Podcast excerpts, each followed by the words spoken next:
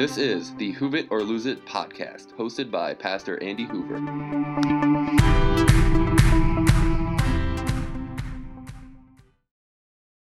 Well, this morning we are finishing up a uh, five part teaching series uh, that we've been working through entitled House.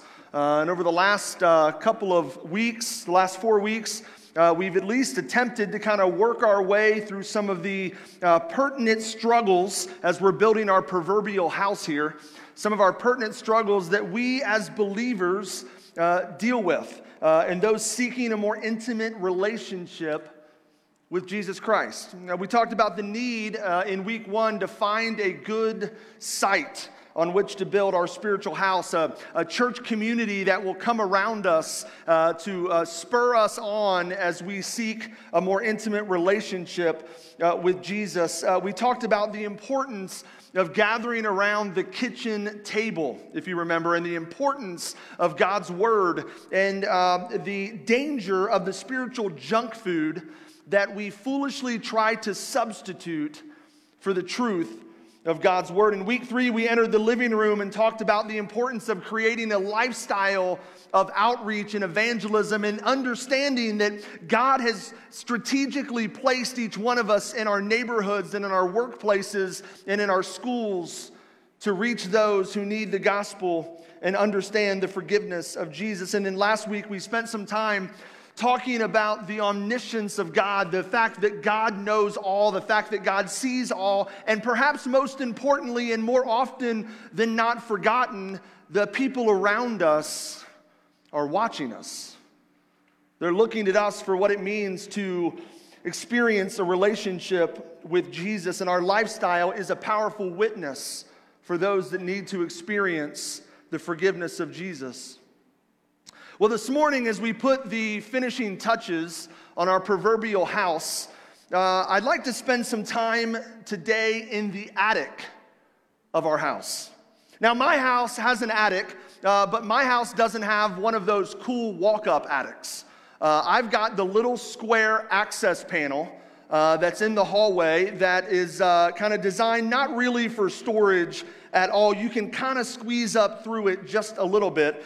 Uh, but I've always wanted, to be honest with you, one of those really cool, uh, you know, walk up attics where you pull the string and the stairs unfold and you can, the Christmas vacation.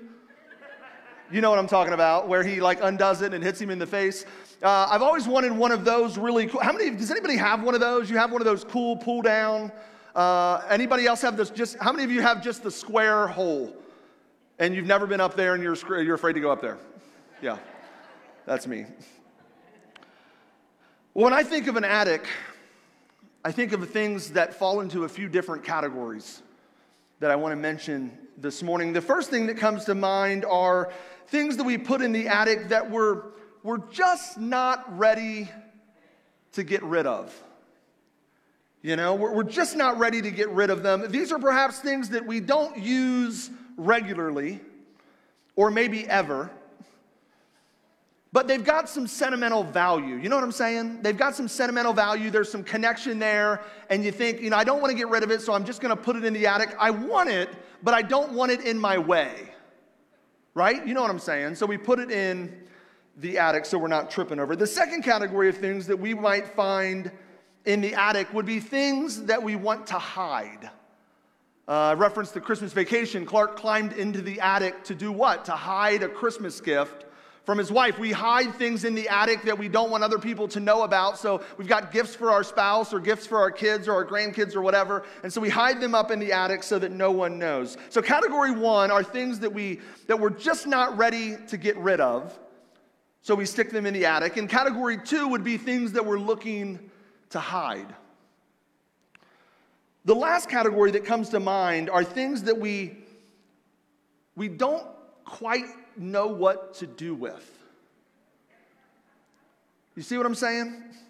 Um, these are things that we're, we're undecided on. These are things that we're really not sure how to handle. We're not sure how to progress. We, we, we don't think we should throw it away. It feels wrong to throw it away, but we don't really want it, and we're not really sure, so we kind of look at it for a few minutes. I've been there a lot, and, and I kind of stare at it, and my wife and I look at each other and we go, just put it in storage. You know, like I, I don't know how to progress. I'm not sure how to feel about this thing. I, I definitely don't want to get rid of it, but I, but I don't really know how to, how to process it and how to deal with it. So, in essence, what I'm doing, and, and, and just, uh, I think you'll agree with me, we're in essence making a decision to just kick the can down the road right we're making a decision to just kick the can down the road i'm not sure how to progress or what to do so i'm just gonna i'm just gonna stick it in the attic i'm gonna cover it with the sheet i'm gonna walk away and i'm gonna move on with my life. Church, listen, it's in this final category that I want to spend some time this morning because here's what I want to suggest to you today that often we put stuff in the attic of our lives that God is not yet finished with. With our limited vision, we can't see, we can't understand how God could use something from our past. And so we stick it in the attic of our lives and we cover it up and we walk away. We can't see with our limited vision how God could use our heritage so we're not sure what to do, so we stick it in the attic and we cover it up and we walk away. With our limited vision, church, we can't see how God could use our storied past. He can't use our mistakes, our screw ups, our mess ups, and so we're not sure how to process those, so we stick them in the attic of our lives, we cover them with a sheet, and we walk away. We can't understand how God could use my gifts and passions. I mean, I'm really passionate, but I'm passionate about weird stuff that I don't really think can be used for the kingdom of God, so I'm not sure what to do. So I'm gonna stick it in the attic, I'm gonna cover it up and I'm going to walk away. And here's this we stick our inadequacies in the attic. We're not sure how God could possibly use my inadequacies, so I'm not really sure how to process those. I'm not really sure what to do with them, so I'm gonna stick them in the attic and I'm gonna walk away. So we place all of these things in the attic of our lives, we cover them up, and here's what's really happening. In reality, we're boxing up our belief and our faith in the love and the forgiveness of God. In reality, we're boxing up our belief in the sovereignty of God. In reality, we're boxing up our belief in the power of God to use us in some sort of meaningful way. And what happens slowly but surely is that these boxes begin to collect dust and they grow stale and they grow unused and we, they begin to fade from our memory. The Bible gives us some great examples this morning, I want to highlight just a few. Father God, I thank you for this day. And God, I thank you for the opportunity we have to gather here in your house, God, to look into your word, to process it together. Holy Spirit, I ask that you would reign supreme this morning. God, that you would be glorified. God, that you would have your will and your way in our midst. Amen. If you have your Bibles, I invite you to open to the book of Judges, uh, chapter 6. It'll be on the screen if you have it on your device. I encourage you to follow along with me on your Bible or in your device. And Judges chapter 6, beginning in verse 1, it says this Then the sons of Israel did what was evil in the sight of the Lord, and the Lord gave them into the hands of Midian seven years. The power of Midian prevailed against Israel. Because of Midian, the sons of Israel made for themselves the dens which were in the mountains and the caves and the strongholds. In other words, the people of Israel were in hiding. The Midianites were coming along and they were destroying anything and everything that was in their way. And so, everyone, all of the Israelites, were living in fear. They had managed, the scripture says, to tuck themselves away into the cliffs and the dens and the mountains and, and the cracks and crevices of the region just so that they could hide. They were hiding away from the Midianites. And so, as you continue to read this passage, this passage begins to zoom in specifically away from all of the Israelites. It zooms into one particular Israelite by the name of Gideon, who the scripture says was beating out wheat in a wine press. This is what it says in Judges chapter 6, verse 11. Then the angel of the Lord came and sat under the oak that was at Ophrah, which belonged to Joash the Abiezrite, as the son Gideon was beating out wheat in the winepress in order to save it from the Midianites. Now, in a normal scenario, I've never beat out wheat, but I've done some research and I understand that in a normal scenario, this isn't a process that's done in secret. Beating out wheat was something that you would do out in the field. It was kind of out in the open. Uh, processing wheat wasn't designed to be secretive. But because of Israel's fear, and specifically Gideon's fear, he instead chooses to process the wheat in a wine press. Now, a wine press was, in essence, uh, a circular hole in the ground. Uh, for our context this morning, um, out in the open and wine press would be opposites.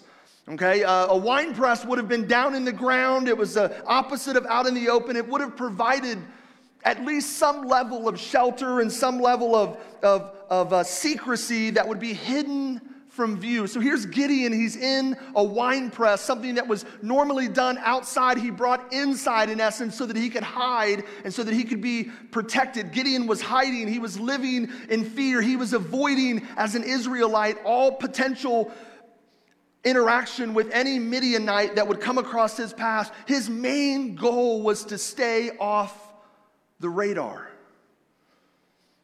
And it's in the midst of this, it's almost comical it's in the midst of this that an angel of the Lord appears to Gideon. He visits him and says in Judges chapter 6, verse 12, The Lord is with you, O valiant warrior.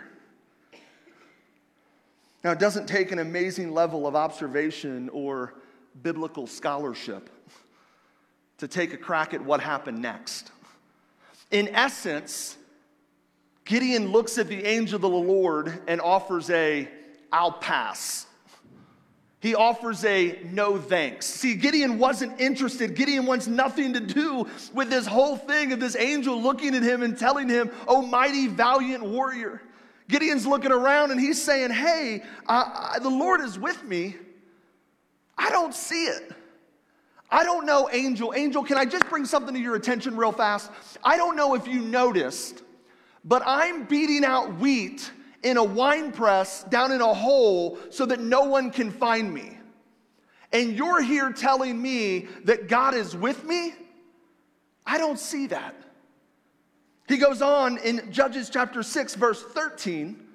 He says, Oh, my Lord, if the Lord is with us, why then has all of this happened to us? And where are all his miracles which our fathers have told us about, saying, Did not the Lord bring us from Egypt? But now the Lord has abandoned us and given us into the hand of Midian. Listen, church, Gideon wasn't seeing any evidence of the Lord's presence with him nor his people.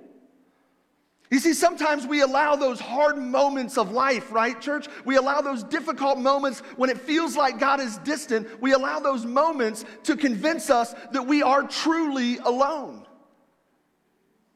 We used to have faith that God was with us, but lately we're not so sure. So we box up our faith and we put it in the attic, we cover it with a sheet, and we walk away because it feels wrong to completely throw our faith away. But I'm not going to put myself in a position to use it regularly. I'm not really sure how I feel because it feels lately that there's been some times that God isn't with me. So I'm not going to throw my faith away, but I'm going to box it up. I'm going to put it in the attic. I'm going to cover it with a sheet, and I'm going to move on with my life. See, even if Gideon could be convinced that God was with him, even if Gideon could be convinced that God was with the Israelites, that he was somehow back on the scene, the idea that Gideon himself could be used as a part of that solution was ridiculous. I mean, Gideon certainly couldn't see that. I, I, can't see how God is with me to begin with, but now you're telling me that you want me to be a part of it? I don't think so. This is what he says in Judges chapter 6, verse 15. He says, Oh Lord, how shall I deliver Israel? Behold, my family is the least in Manasseh, and I am the youngest in my father's house. In other words, God can't use me. God can't work through me. If God wants to deliver Israel, he's to have to look elsewhere because, listen, angel, I'm from the wrong part of town. That's not my family. I'm not that guy. How many of you know that sometimes God sees in us what we're unable to see in ourselves? Let me say that again. How many of you realize that sometimes, let me, listen, some of you need this reminder this morning, but others of you need to hear this for the very first time and snap back to reality. And the reality is this is that sometimes God sees in you what you are incapable of seeing in yourself. See, we develop this image of ourselves sometimes that's so, it's so unhealthy. This image we see of ourselves has become sourced in what we allow those around us to project on us. That's the image we begin to see of ourselves. Not what God sees, but we allow the image uh, uh, of what those around us tell us should be happening. We allow that image to be projected on us, and we start to live in that. We start to walk in that. All day, every day, we're fed these images, we're fed these messages that tell us what we're supposed to be like. If you're, if, you're, if you're of this ethnicity, then you're supposed to be like this. If you're from this part of town, then you're supposed to be like this. If you had this particular upbringing, then you should be like this. If you've had this level of education, then you should be like this. If you grew up in church, you should be here. If you haven't grown up in church, you should be here. If you used to grow up in church and then you went out and worked on your testimony and then you came back to the Lord, you should be over here in this area. Do you understand what I'm saying? We've been fed all of these messages and all of these images of what we're supposed to be into, what we're supposed to care about, how we're supposed to think, what we're supposed to look like, what we're supposed to be good at. And we subject ourselves to all of these messages at a constant and at an overwhelming rate. And then we wonder why it's so difficult to believe what God says we're truly capable of accomplishing. Gideon had become convinced, church, that because he was an Israelite, he should be doing what all of the other Israelites were doing. Well, what were all the other Israelites doing? According to verse 2 that we read a few moments ago, they were tucked away in the cracks and crevices and the cliffs and the caves and the mountains. And they were in hiding. They were in their strongholds. See, Gideon was taking his cues from the culture around him. He had bought into the idea that if everyone else was in hiding, well, then I should be in hiding as well. But God shows up on the scene and says, No, no, no, no, no, no, no. I don't see you as everyone else sees you. He looked at Gideon through the angel of the Lord and he says, Hello, mighty and valiant warrior. See, this new view of himself was so difficult for Gideon to see. And as you read through this account, you discover that not only did Gideon have very little faith in himself, he had boxed up whatever remaining faith he had in himself and he put it in a box, he stuck it in the attic, and he covered it with a sheet. He had very little faith in himself and he also had very little faith in God. He took whatever faith he had in God, he boxed it up, he covered it with a sheet, and he walked away. But Gideon's just one example. Think for a moment about Moses. Moses, Moses murders an Egyptian, the scripture says, and then he flees to the desert. In his mind, Moses had placed himself as far away from the activity of God as he possibly could. The scripture says that he found himself on the far side of the desert, as if God was unable to make the journey. He placed himself on the far side of the desert as if God was like, Man, I've lost sight of Moses now what? But God shows up and he recruits Moses for an assignment. The summary of the account is that God shows up and he invites Moses to accept this assignment of the role of deliverer. And almost immediately, almost immediately, Moses starts to un- unfurl the excuses. He says in chapter 3 of Exodus, chapter 3, verse 11, but Moses said to God, Who am I? That I should go to Pharaoh and that I should bring the sons of Israel out of Egypt. Listen, because of his feelings of unworthiness, he had boxed up the idea that God could possibly use him. He boxed it up, he covered it with a sheet, he put it in the attic of his life, and he walked away. And he fled to the far side of the desert. He goes on in chapter 4, verse 1, he says, What if they will not believe me or listen to what I say? For they may say, The Lord has not appeared to you. See, his own disbelief at what God was asking him and leading him to do caused him to fear the outcome. He had boxed up his belief in the promises and the provision of God. He boxed it up, he put it in the attic, and he covered it with a sheet. And he walked away. It goes on in chapter 4, verse 10. Moses said to the Lord, Please, Lord, I, I have never been eloquent, neither recently nor in time past, nor since you have spoken to your servant. He says, I'm not even eloquent right now. For I am slow of speech and slow of tongue. Moses doubted his own ability. He questioned his gifting for an assignment of such magnitude. Moses had boxed up and forgotten about the fact that God doesn't always call the equipped, but he always equips the called. He had boxed that up, covered it with a sheet, and walked away. In chapter 4, verse 13, he says, Please, Lord, now send the message by whoever you will. In other words, please send someone else. Moses had boxed up his faith, he had boxed up his belief in the idea that God would not just call him, but God would walk with him and God would journey with him and God would equip him and God him would sustain him and God would be with him through thick and thin. He had boxed up and forgotten about that thing. He had covered it with a sheet, he put it in the attic and he walked away. See, I don't have to tell you, church, that these are not struggles that are unique. They're not unique to Gideon. They're not unique to Moses. These are my struggles. These are your struggles. We've lost faith that God has the ability to save us. So we boxed up our belief that God is for us. We've lost faith in God's ability to use us. God, you can't use me. God, you don't understand my history. God, you don't understand my past. You don't understand, God, how many times I've committed to allow you to use me and how many times I've uncommitted from that and walked away. God, you don't understand. We've lost faith and God's ability to use us. We've boxed up, listen, church, we've boxed up how God sees us in exchange for how the world sees us. We've lost our belief in the provision and the promises of God. We've boxed up the truth of God's word for the perceived reality of the world's truth. A world that does, does not buy in to the idea that God cares anything about us.